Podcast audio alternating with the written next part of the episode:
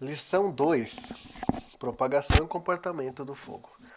Ao final desta lição, os participantes serão capazes de explicar as três formas de transferência de calor dos incêndios florestais, descrever a variação da propagação de incêndios florestais ao longo do dia, descrever os tipos e a influência dos combustíveis na propagação dos incêndios florestais e descrever quais os fatores climáticos e de que forma influenciam na propagação dos incêndios. Propagação.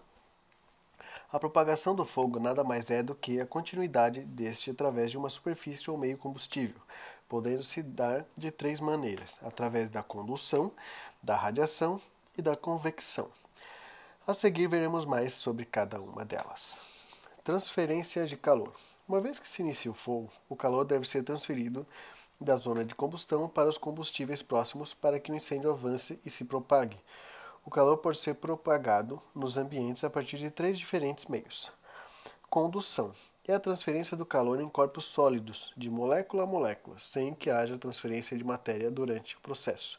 Pode ser facilmente entendido observando a ponta da barra do ferro ficar quente quando a outra extremidade é exposta a uma fonte de calor.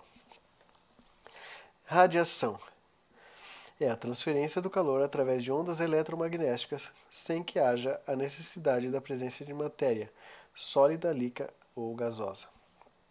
E a convecção é a transferência de calor através do movimento circular ascendente de massas de ar aquecida.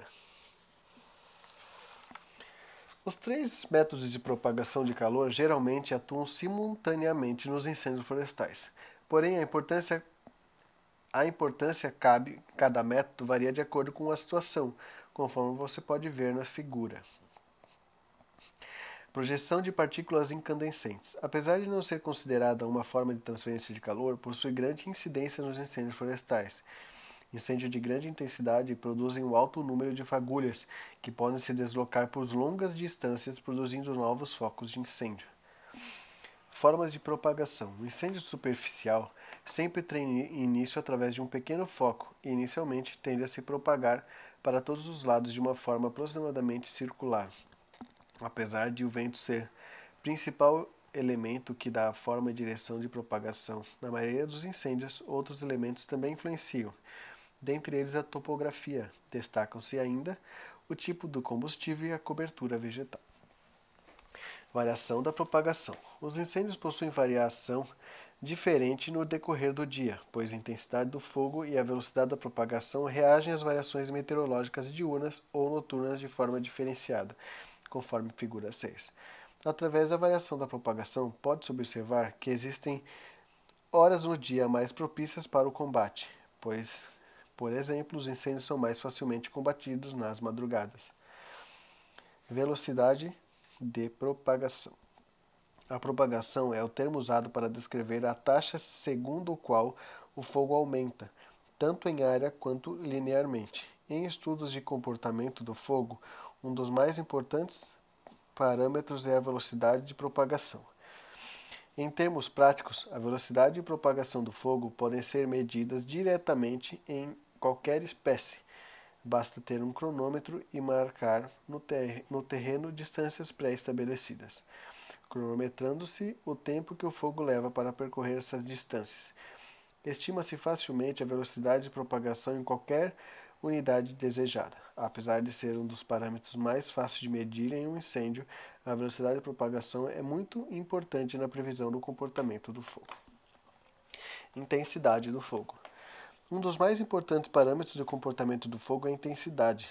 Pode ser definida como a taxa de energia ou calor liberado por unidade de tempo e por unidade de comprimento da frente do fogo. A intensidade pode causar tam também pode também ser associada ao comprimento médio das chamas.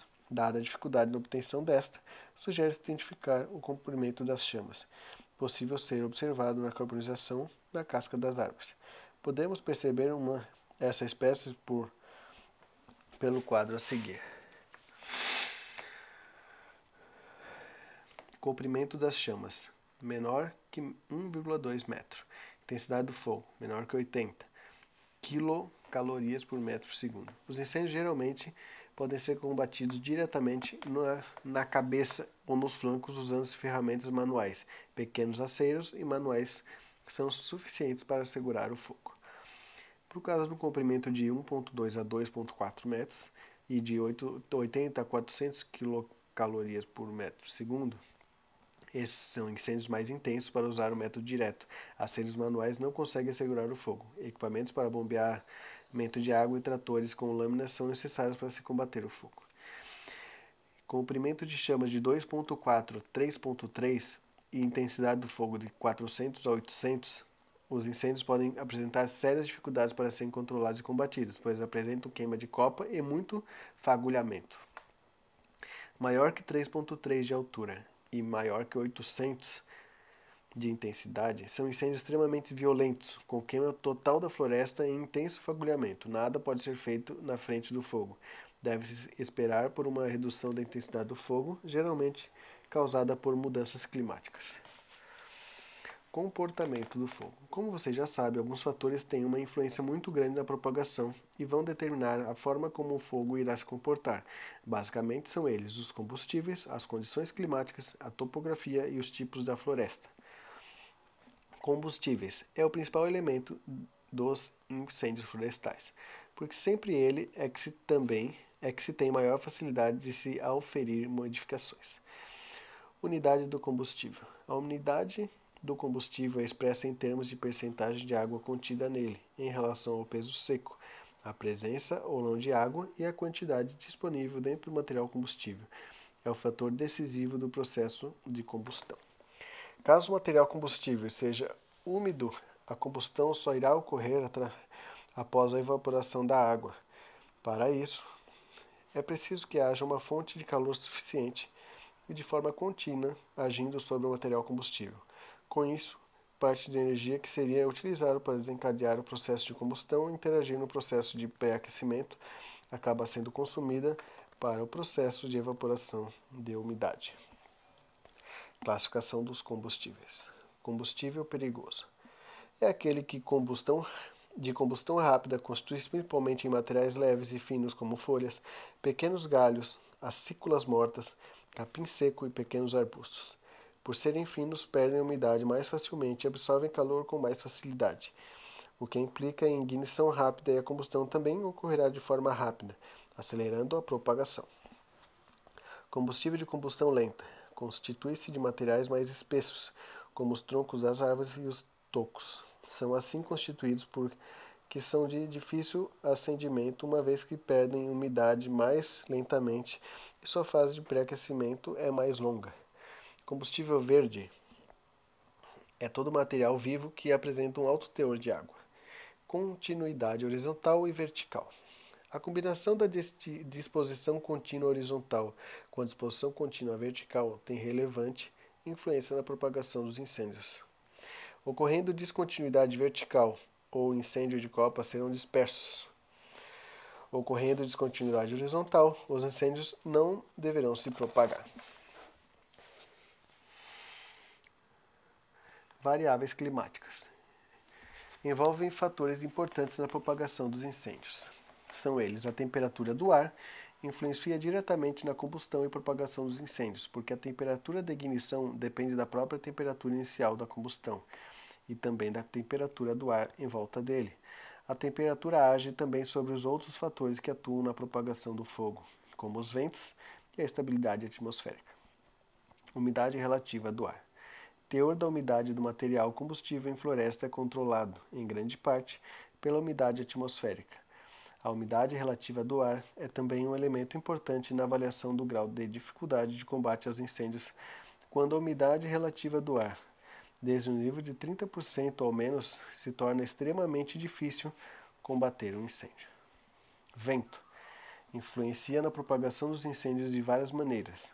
Ele desloca o ar úmido no interior da floresta, aumentando a evaporação e favorecendo a secagem do material combustível. Ventos suaves certamente ajudam na ignição do material combustível.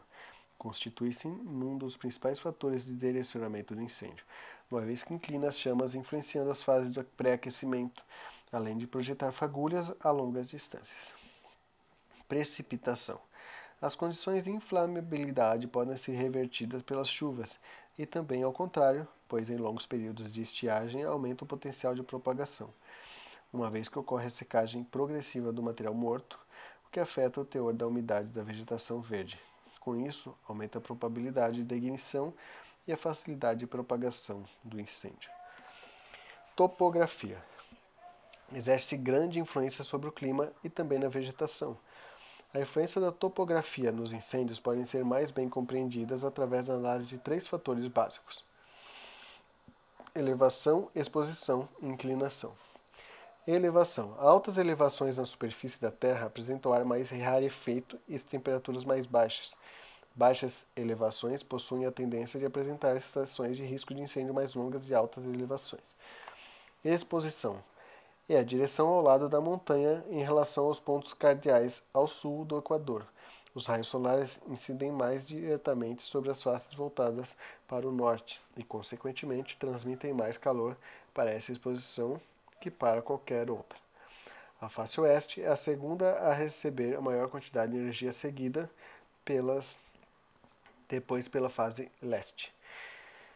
Inclinação. O fogo se propaga mais rapidamente nos aclives e lentamente nos declives, pois os combustíveis estão mais perto da chama, são secados pelas uh, nuvens de convecção. Atenção, não podemos esquecer que os incêndios criam seus próprios ventos. Tipos de floresta. Uma floresta densa e fechada intercepta a radiação solar, reduzindo a temperatura do ar e a temperatura do material no interior da mesma. As espécies florestais exercem certa influência na propagação dos incêndios. As espécies coníferas apresentam um risco maior de inflamabilidade e um potencial, maior de propagação que os povoamentos de folhosas. Também as florestas plantas plantadas estão mais sujeitas aos incêndios que as naturais.